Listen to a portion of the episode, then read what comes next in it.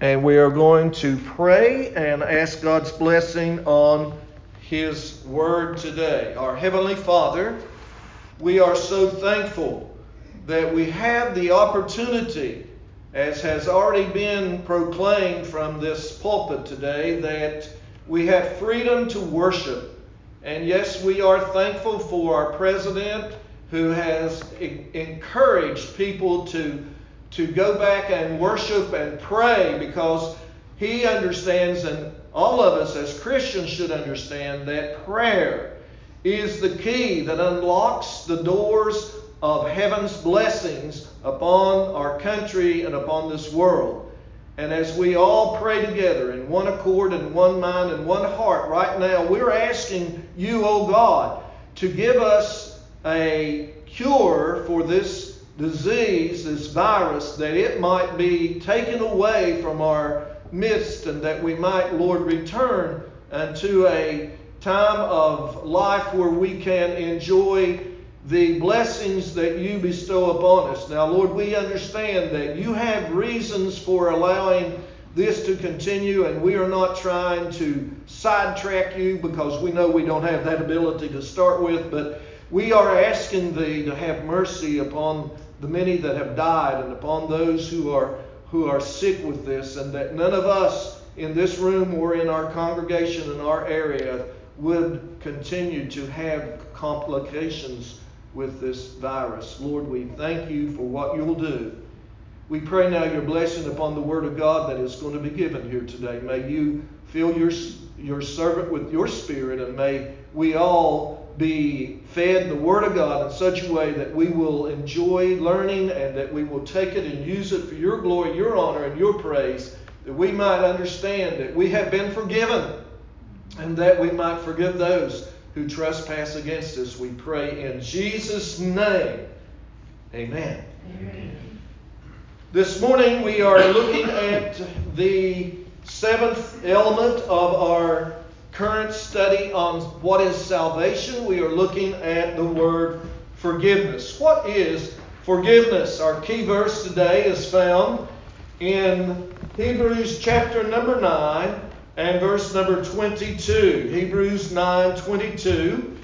And almost all things are by the law purged with blood, and without the shedding of blood is no forgiveness, or the New Testament word is remission of sin.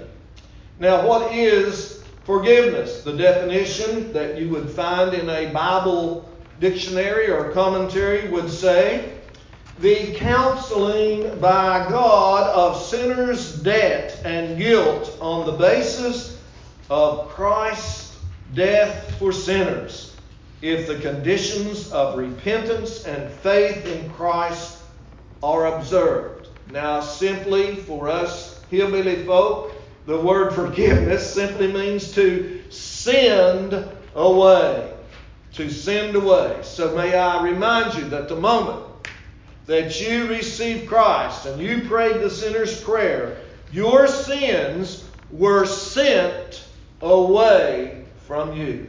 Praise God. Now let's talk a little bit about forgiveness in our little paragraph of explanation here. Debt is a is a terrible predicament to be in. Uh, I, I know my mom. Bless her, when she was alive, she got that electric bill and she said, Oh, hurry and get that to the post office. Get that out of here. She, she believed in paying her bills before they ever arrived. She worried about the gas bill more than anybody I had ever come in contact with. Well, the gas bill hasn't come yet, and I want to get that paid. And I thought, Mom, you've got a month to pay it after it comes. Don't be in such an uproar over this. But she was one that wanted to not be in debt. Well, today we know that plastic money that everybody has a uh, at least one of, and they want to send you one every month from some certain different uh, credit card companies, but that credit card can get you in trouble before you know what's going on. And so credit cards and bank mortgages. And then there are those people that uh, have this, uh, they want to call it a disease now, just like alcohol. They say alcohol is a disease and drug addiction is a disease. Well, uh, I really don't know that that is really a very good way to put it, but uh, because people get involved and there's such an epidemic of these things, uh, gambling has become a very big problem in our world today, and people have this this uh, knack to want to waste all their money, thinking that if they hit the lottery, then they'll have it made for the rest of their life. And and what percentage? Very small percentage of people that uh, play the lottery and go to the casinos and this and this and so on ever win very much money as much as they pay out. So, anyway, gambling is a predicament that people get themselves into. Car loans and, and back taxes and student loans. Well, that's a big one today in our country. Young people trying to get an education, and yet they almost take half their life or more to pay it back because loans are so uh, have such a, a great interest on them, and many other types of of uh, debt can bring insurmountable pressure on an individual. Creditors continue harassing with phone calls and texts and letters and visits to homes demanding a payment or criminal action or illegal action uh, legal action will be will be taken and so we see spiritually speaking he Jesus paid the debt he did not owe. I owed a debt I could not pay.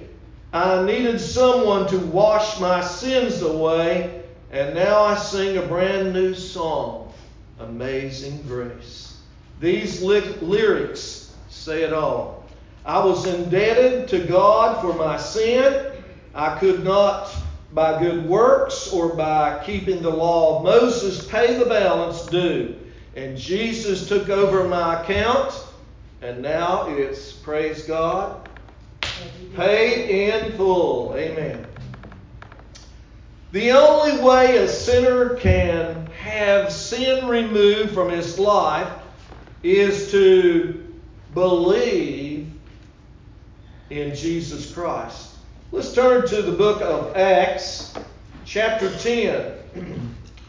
In Acts chapter 10, we have the Apostle Peter going to the house of a Gentile. Now, Peter was a Jew, and Jews were not supposed to have any kind of dealings or communication or friendships with those who were not Jews. But God said, when I tell you something is clean that you think is unclean, you better think that it is clean. And so Peter went to Cornelius's house. Now Cornelius, it seems, was a uh, leader of a Roman uh, army unit, and uh, he had been seeking the Hebrew uh, God, or he had been seeking for for forgiveness. And so we see that Peter goes to his house, and in verse number 43, Peter explains to Cornelius what he needs to do to get right with God. And so he says, to give uh, to him give all the all the prophets witness that through his name, speaking of Jesus, whosoever believeth in him shall receive remission or forgiveness of sin. In other words, your sin will be sent away. And we're going to get into the Old Testament in a few minutes and we'll understand how sin was symbolically sent away uh, through the Old Testament law. All right, now upon what is forgiveness of uh, of Jesus Christ based. What is our forgiveness based on? And so uh, we could have sang a good song this morning about forgiveness. What can wash away my sin? Nothing, Nothing but the blood of Jesus. And that's what First chapter of Ephesians in verse 7 says, In whom we have redemption through his blood, the forgiveness of sin according to the riches of his grace. Well, there's three words that we've already studied grace and redemption, and now today forgiveness. We have that blessing of being forgiven through the precious blood, the Apostle Peter says. The precious blood. He didn't just say just the blood, but he put that adjective there describing it. He said it's precious blood. 1 Peter chapter 1 and verse 19. But with the precious blood of Christ, as of a lamb without blemish, without spot. And so Peter emphasizes that only Christ, because he was perfect in his sinless life and his perfect sacrifice, he was blameless, that he was able to forgive sin through the cleansing of the blood that he shed on the cross of Calvary. Now, uh, we say, well, okay, he, he has sent away our sin. Well, how far did he send it? How far did it go? Will it ever come back on me? Will it ever be dug up and thrown up in my face again? And what does the Bible say? The word forgiveness also is translated remission or removal. God uses these illustrations to show how far our sins are removed from us when we ask Jesus to forgive us. All right, let us look at some verses and you can write down your response to these. Let's go to the Old Testament and look in Brother Micah, the prophet of God, chapter 7 and verse 19. He will turn again. He will have compassion upon us. He will subdue our iniquities, that means our extreme sin, and thou wilt cast all their sin into the depths of the sea. Where are your sins removed? They are in the depths of the sea. Now, some some uh, theologian somewhere along the way said, and God put up a, a, a, a, a buoy there with the flag on it saying, no fishing. No fishing. Nobody can fish up your sin and bring it up against you. You know, scientists or oceanographers have never found the depths of the deepest sea, and if they had, they couldn't find your sin anyway because God has removed it. Amen? And so uh, we see uh, that uh, no fishing sign is on, on the depths of the deepest sea where God has placed our sin.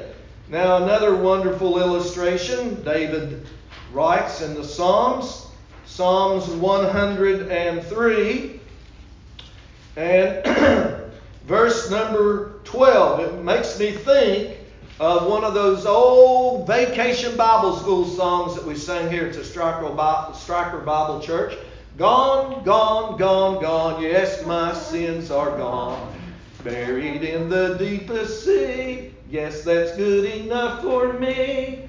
Praise God, my sins are gone, gone, gone, gone, gone. Y'all remember that, all you little kids that come to Stryker Bible Church? And we sang that wonderful song, that chorus, Gone are my sins. Well, where are they gone? Psalms 103 and verse 12. As far as the east is from the west, wow, so far hath he removed our transgressions from us. Now, when I taught geography a few years ago, we had to learn uh, that you can never go east once you go west. You can never go west once you go east because you keep going east until you turn around and go west. And, and I had my students all confused. Well, that's because God wanted to illustrate how great His salvation is through the blood of Christ. Turn with me to the 38th chapter of the old prophet Isaiah. And let's see what he says about our sins. Isaiah chapter 38, and we're looking in verse number 17. And he says, uh, okay, yes. Behold, for peace I had great bitterness, but thou hast in love to my soul delivered it from the pit of corruption, for thou hast cast all my sins behind my back. Behind my back. You know, Jesus uh, or God told uh, Lot and Lot's wife, don't look back. And you know, she paid the penalty for looking back. So God has put our sins behind us. We don't have to look back and think, well, well, I used to do. Don't go back and think about it because it's gone. God says it's behind your back. Go forward with your life. Amen. All right, let's go with 43. Isaiah 43. And uh, this is a good one. I, I, remember a little course on this one too. You say, man, you're going to sing through this message today. Close your ears if you don't like to hear it. Isaiah 43 and verse number 25. Let's see what it says. Thou hast brought me.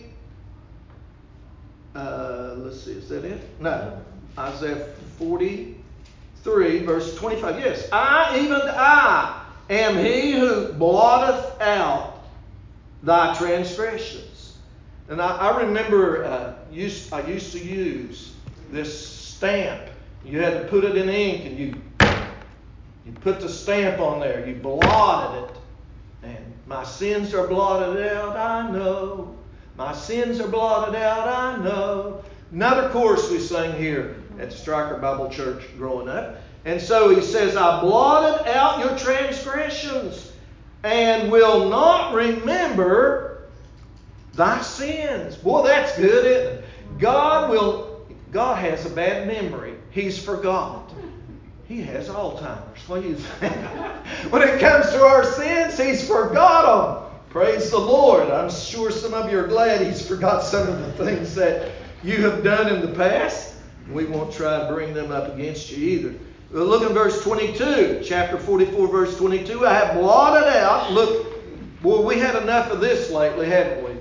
like a thick cloud, thy transgressions, and like a cloud, thy sins return unto me.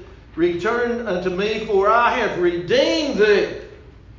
Those old black, thick clouds as we drove to Charleston on Friday evening, man, those clouds looked like they was going to come right down and, and we was going to have to turn our, our lights on. Debbie said, did you got your, your headlights on? Because the clouds were so thick. When God has blotted out our sins, we'll never see them again like a thick cloud. And then old Jeremiah Oh, prophet Jeremiah, chapter number 33, or 31, and uh, verse number 34. And Jeremiah says,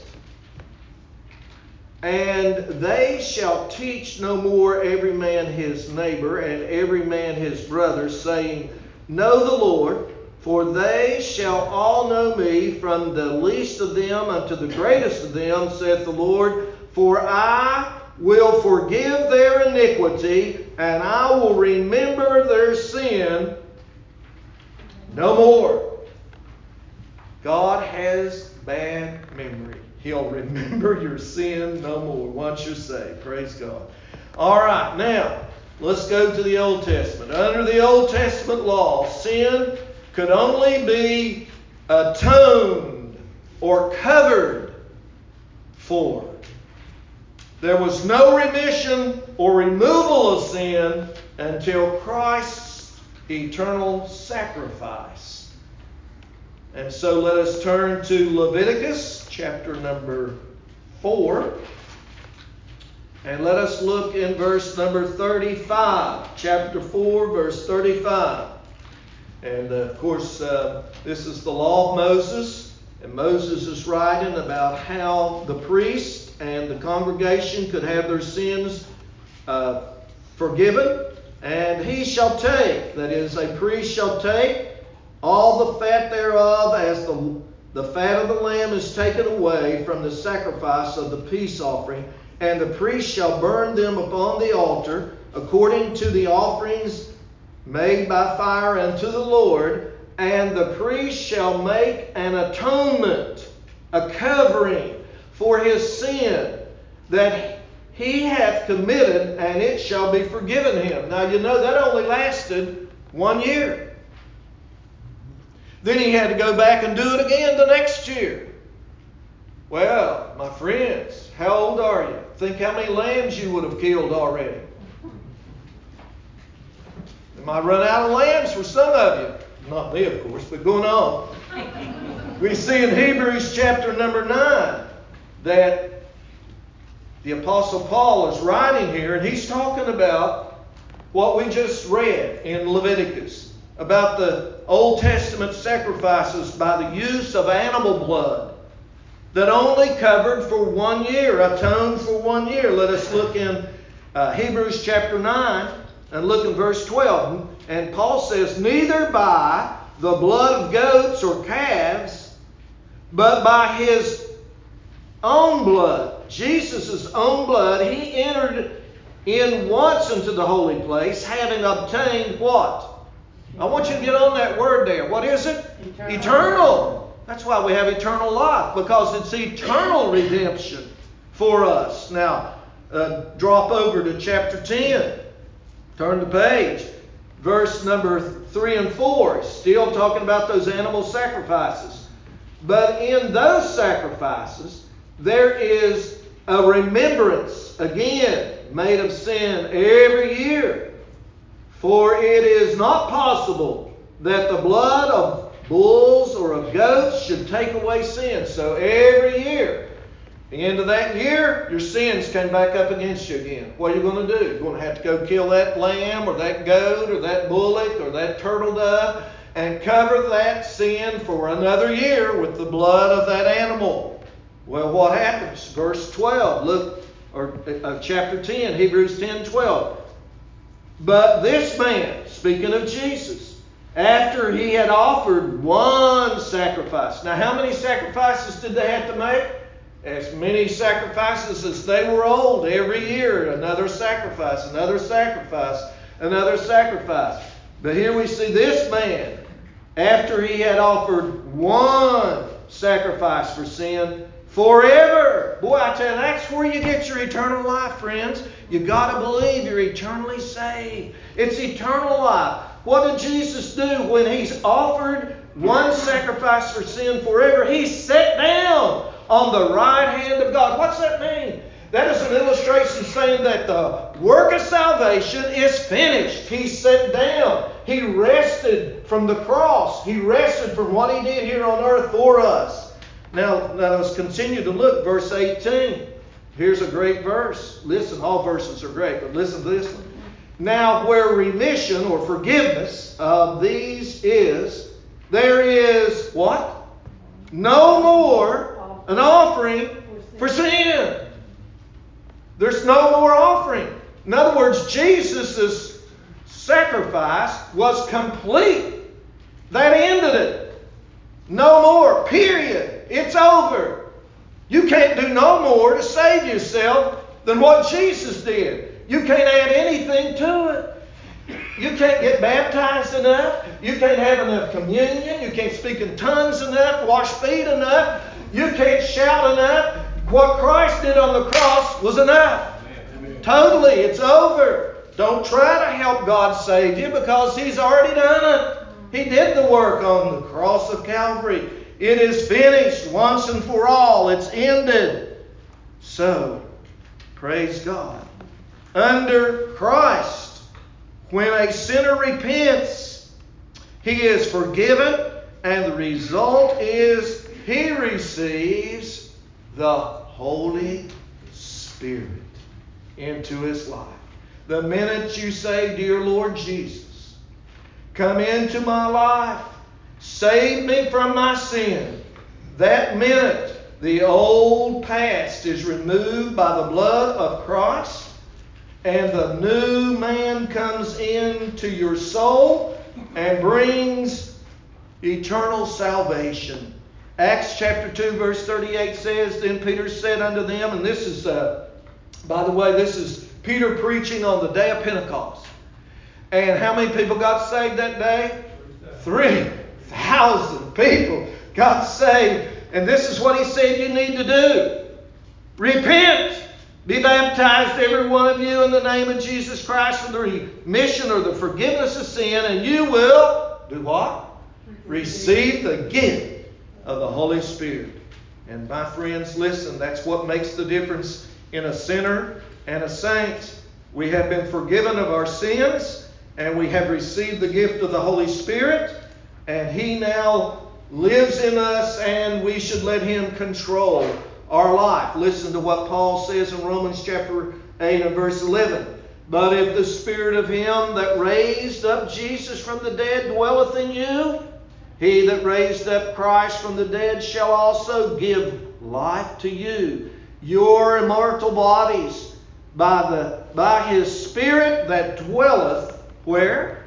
In you. So when you got saved, the Spirit came into your heart. Therefore, if any man be in Christ, he is a new creation. Old things are passed away. Behold, all things become new. Now you say, okay, preacher, I, I get it. I understand that. But what if I sin after I got saved? Is there anyone in here that's never sinned since you got saved? Raise your hand and I'll call you a liar.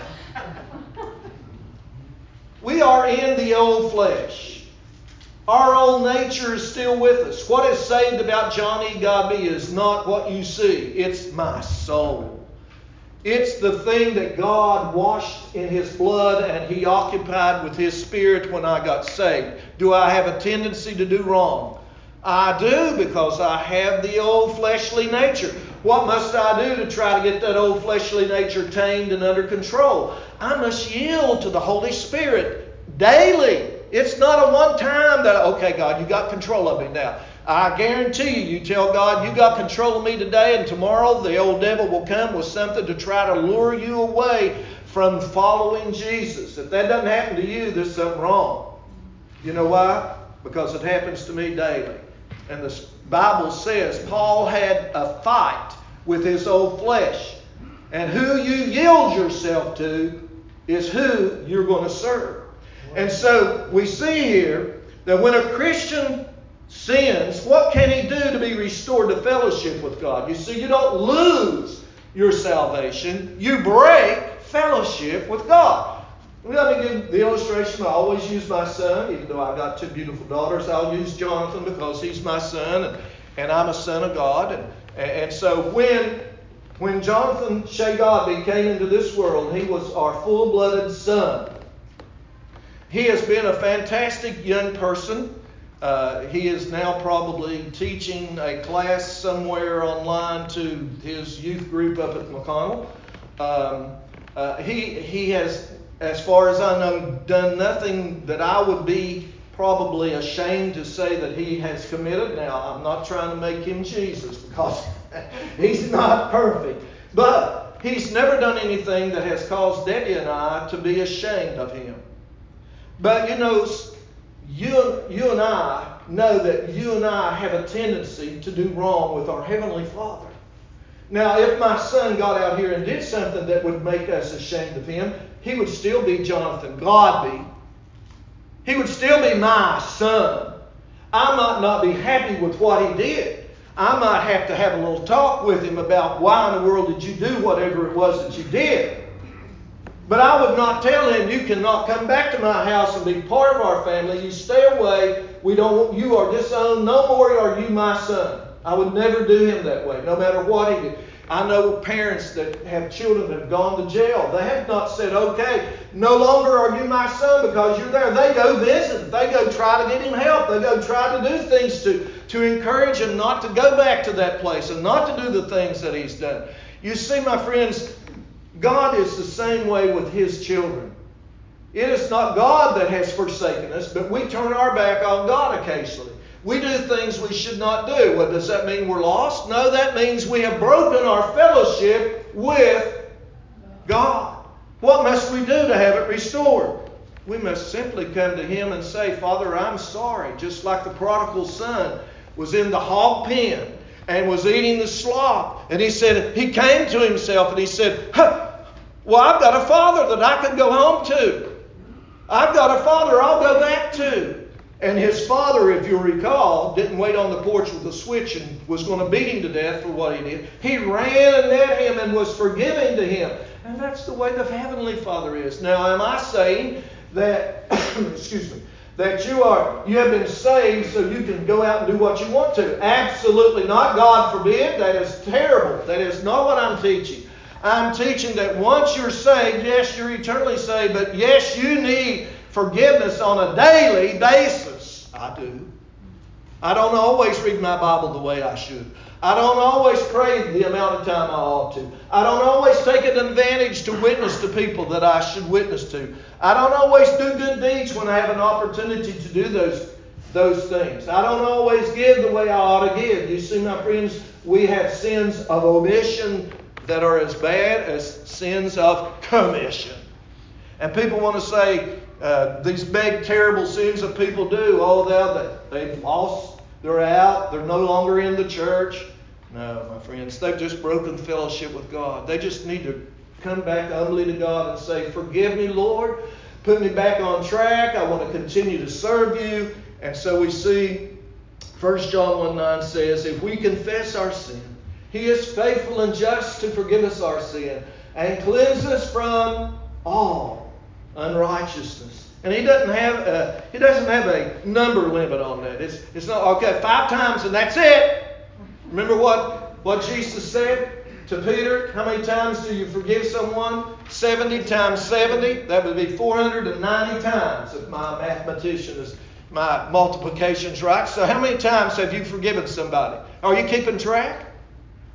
Well, if Debbie had to count how many times she's had to forgive me, she'd run out of calculations. Right? You see, that's just, it's, it's God's way of telling us don't try to keep track. Man, if you mess up, come back. Just get it right with God. He's forgiving. He's, he's a loving Father. He's a good, good Father. What did Jesus say about His grace? It's sufficient for me. Amen.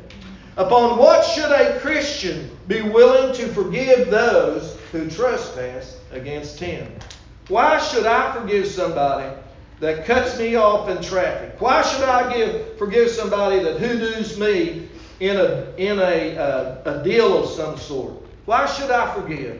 Colossians chapter 3, Paul says to the church of Colossae, verse number 12, Put on therefore, as the elect of God, holy and beloved, tender mercies, kindness, humbleness of mind, meekness, long suffering, for, forbearing one another. That means putting up with. Put, put up with one another and forgiving one another. If any man have a quarrel against any, even as what? Christ forgave you, also do ye.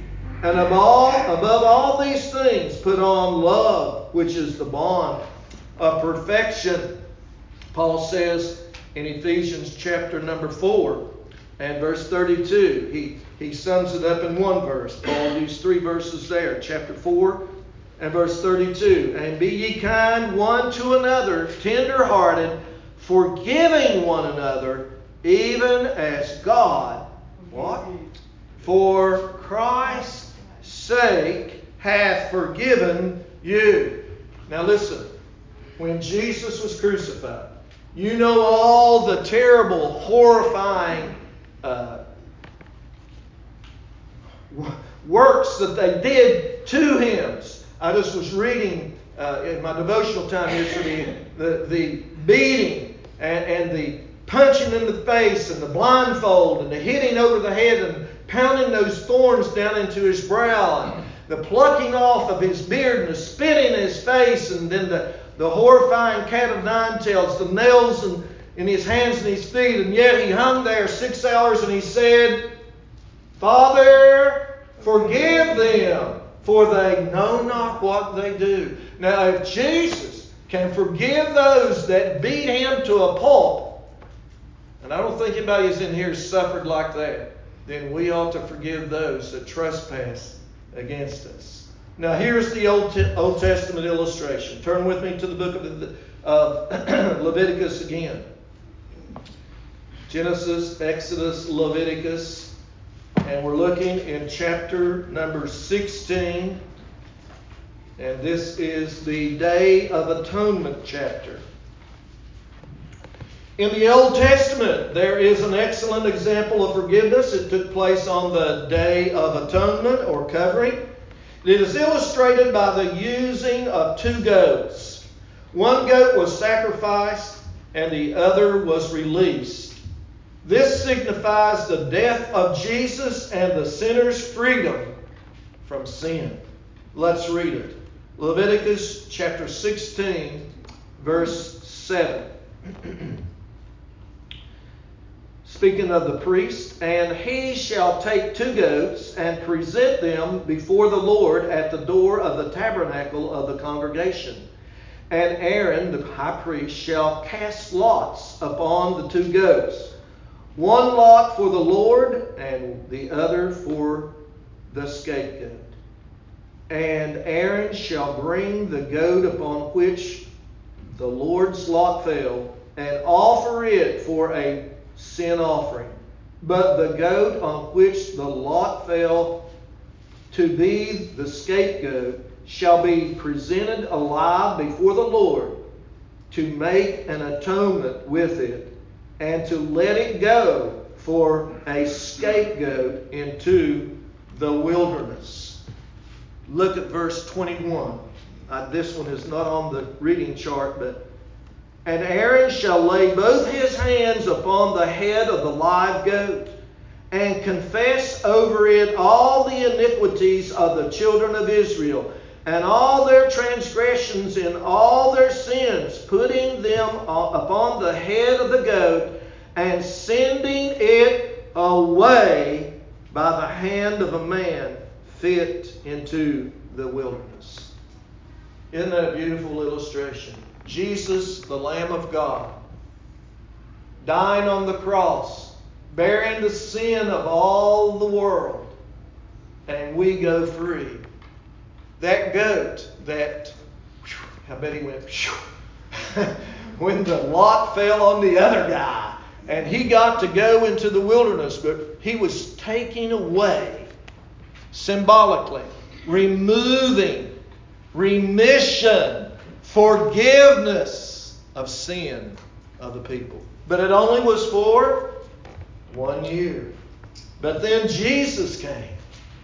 And he, the eternal Lamb of God, suffered and died for our sin. And he removed our sin forever.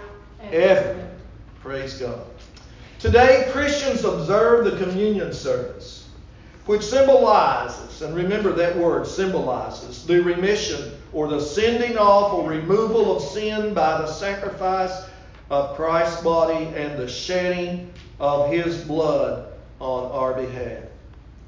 Let us see what Jesus said, and we, we need to have a communion service about the 1st of July because that's when our church usually observes that four times a year. That would be the second quarter, third quarter.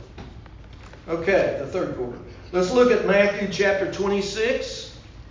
And of course, this is Jesus at the Last Supper, and he is teaching his disciples what he is going to do the next day on the cross by symbolizing it through a loaf of bread and a cup of grape juice. Let us read it in chapter 26 and verse number 26.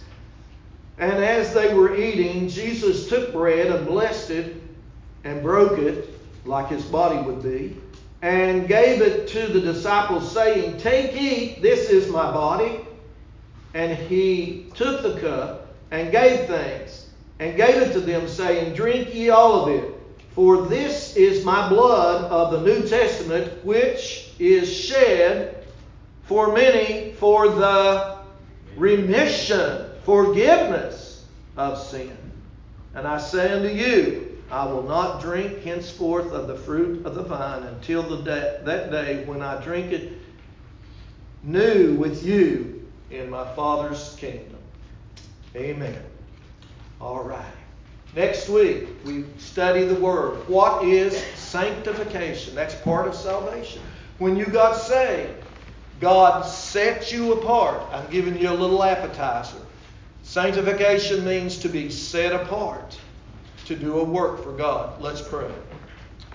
Looking to the Lord in, in prayer. If there's someone here today that is lost or needs to recommit their life, you've never accepted the Lord Jesus as your personal Savior. Bow your head right there where you're at and pray the sinner's prayer. Say, Dear Lord Jesus, forgive me of my sin. Come into my life and save me. Thank you for dying on my behalf on that cross. Now help me to live for you from this day forward. Now, if you'll pray a sin, uh, a prayer, prayer like that, your sin will be completely eliminated, annihilated, and God will give you eternal life. If you need to recommit your life, just come back to God and say in prayer, Lord Jesus, forgive me where I failed you. I want to be reinstated into your fellowship. I want to start afresh with you.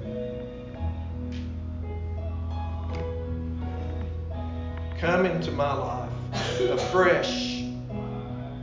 Help me, God, to live for you again. In Jesus' name. Lord, we thank you for today. We thank you, Lord, for thy word and for the assurance we have of your eternal salvation. We thank you, Lord, for forgiveness. Thank you, Lord, for restoration that you give to us if we humbly come in sincerity. We pray, Father, for each one here that you protect them, watch over, and give us safety as we return to our homes.